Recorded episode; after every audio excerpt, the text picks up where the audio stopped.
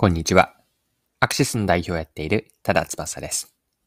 今回のキーワードはお客さんの利用方法です。特に作り手が想定していなかったお客さんの使い方に商品開発やマーケティングのヒントを見出すという話です。人気の0秒チキンラーメンを取り上げて学べることを掘り下げていきます。よかったら最後までぜひお付き合いください。よろしくお願いします。はい。今回取り上げる商品が0秒チキンラーメンなんです。ゼロ秒チキンラーメンについては日経の新聞で、日経新聞の記事で取り上げられていたので、記事から一部抜粋して読んでいきますね。日清食品が4月に発売したゼロ秒チキンラーメンが7月下旬から販売を再開した。発売直後から予想を上回る人気で一時販売休止に。お湯をかけずにそのまま食べられる点を打ち出した点が特徴だ。SNS を通じて得られた消費者の潜在需要を取り込み、ロングセラー商品でありながら、新しい顧客層の開拓につなげている。はい。ここまでが日経の2022年8月24日の記事からの引用でした。ゼロ秒チキンラーメンの開発の背景についても続けて記事から見ていきましょう。もともとゼロ秒チキンラーメンは、チキンラーメンにお湯をかけずそのまま食べる食べ方提案として日清食品が2017年頃からテレビ CM を通じたキャンペーンで展開していた。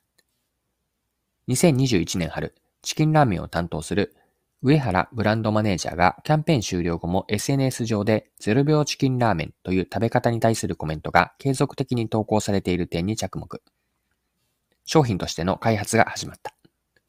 はい。ここまでが記事です。で0秒チキンラーメンというのはチキンラーメンにお湯をかけずにそのまま食べる商品なんです。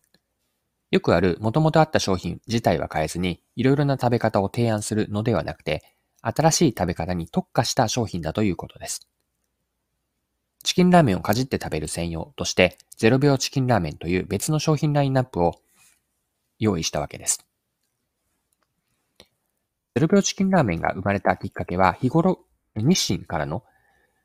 キャンペーンとしてやっていた消費者にチキンラーメンをそのまま食べる方法を提案したことからでした。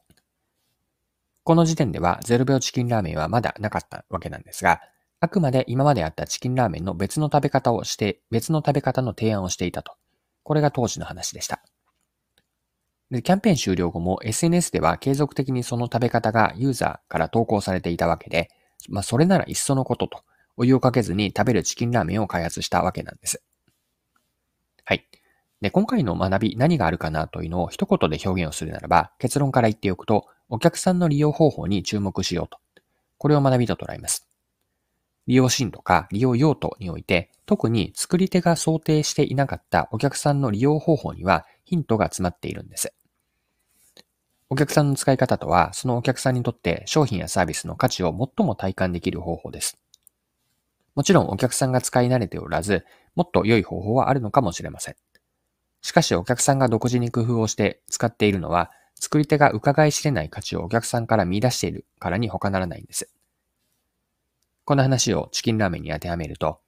チキンラーメンはもともとはお湯をかけることでチキンラーメンを最も美味しく食べられるように味や成分、形状が最適化されていました。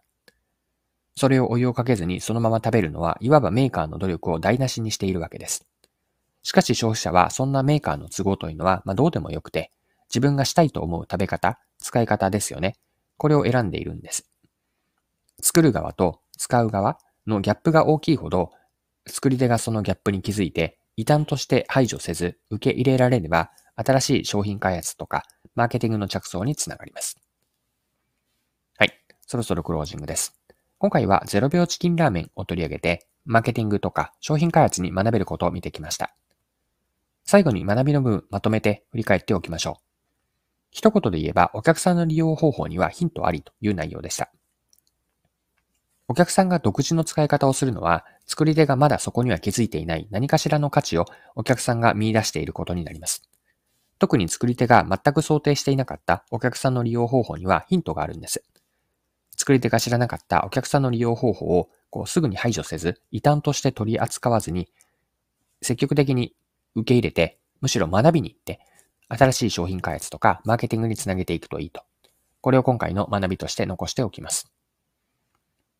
今回も貴重なお時間を使って最後までお付き合いいただきありがとうございました。それでは今日も素敵な一日にしていきましょう。